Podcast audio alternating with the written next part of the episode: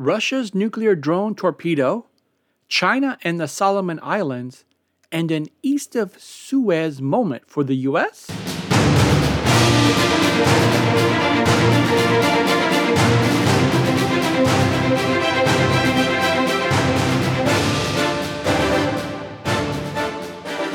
Hello and welcome to the episode 6 of the Early Warning Podcast, which brings you these three issues affecting the calculus of global security, geoeconomics, or military conflict for May 24th, 2022.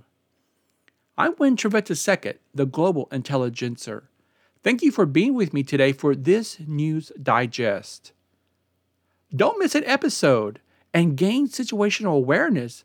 Subscribe to the Global Intelligencer today at globalintelligencer.substack.com. Visit episode 6 for all the links to these new sources found in the articles at bit.ly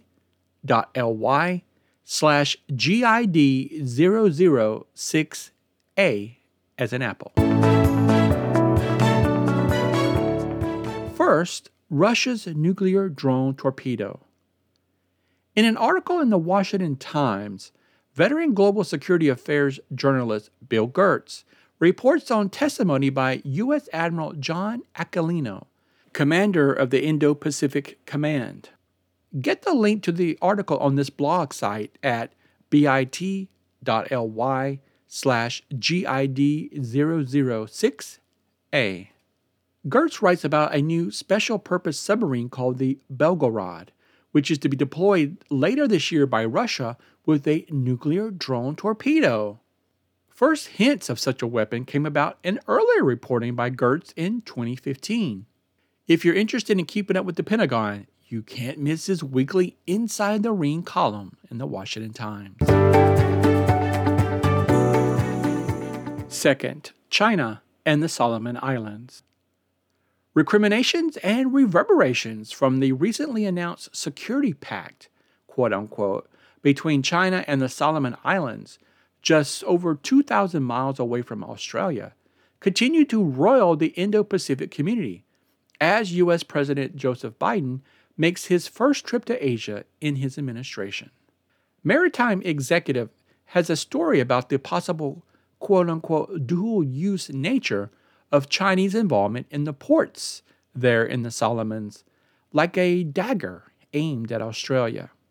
The loss of the Solomon Islands may have contributed to the election defeat of Australian Prime Minister Scott Morrison last weekend, who had boasted in March of deflecting Chinese influence in the Pacific Islands only two weeks before the announcement of the pact the U.S. has scrambled to reopen its embassy in Honiara, abandoned since 1993, also arriving late to the party.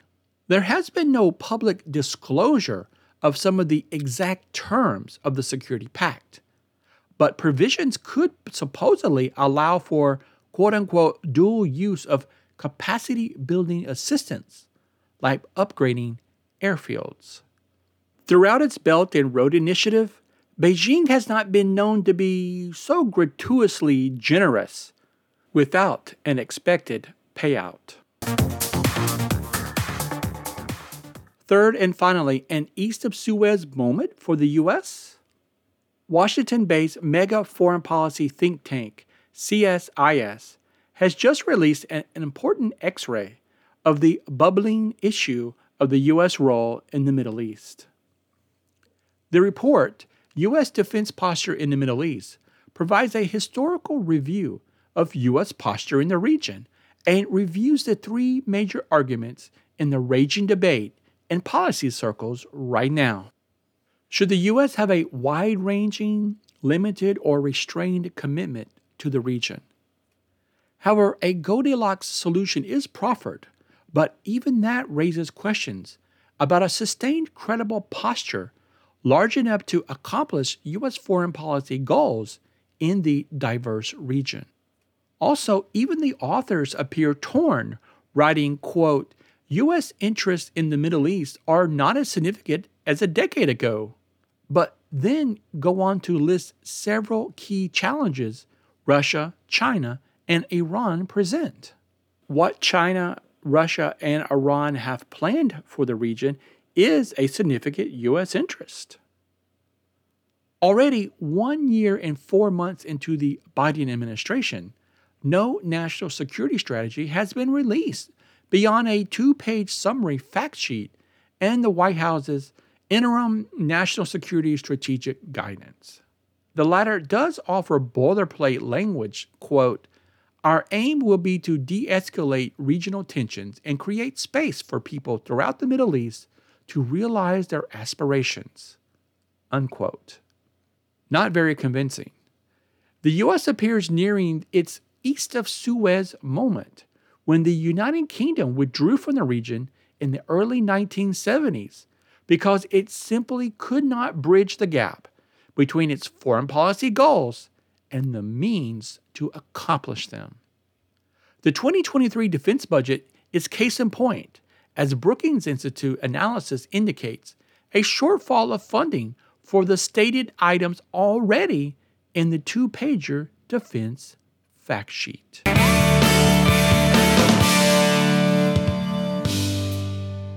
Remember, you can get all the links mentioned in today's news digest when you read the article at bit.ly slash GID006A. That's your early warning episode today for May 24th, 2022. Have you checked out our bi weekly premium report, Global Intelligencer Plus, complimentary this month? Find out about the lessons Iran learned from the Russian invasion of Ukraine. Simply visit bit.ly slash GIP Ukraine Iran, I R A N, to learn more. Be the first to know about the new episodes of the Early Warning Podcast to stay ahead of the global news cycle. Subscribe at globalintelligencer.substack.com and follow us on Twitter at Get Global Intel. I'm Winn Trivette the Global Intelligencer. Thank you.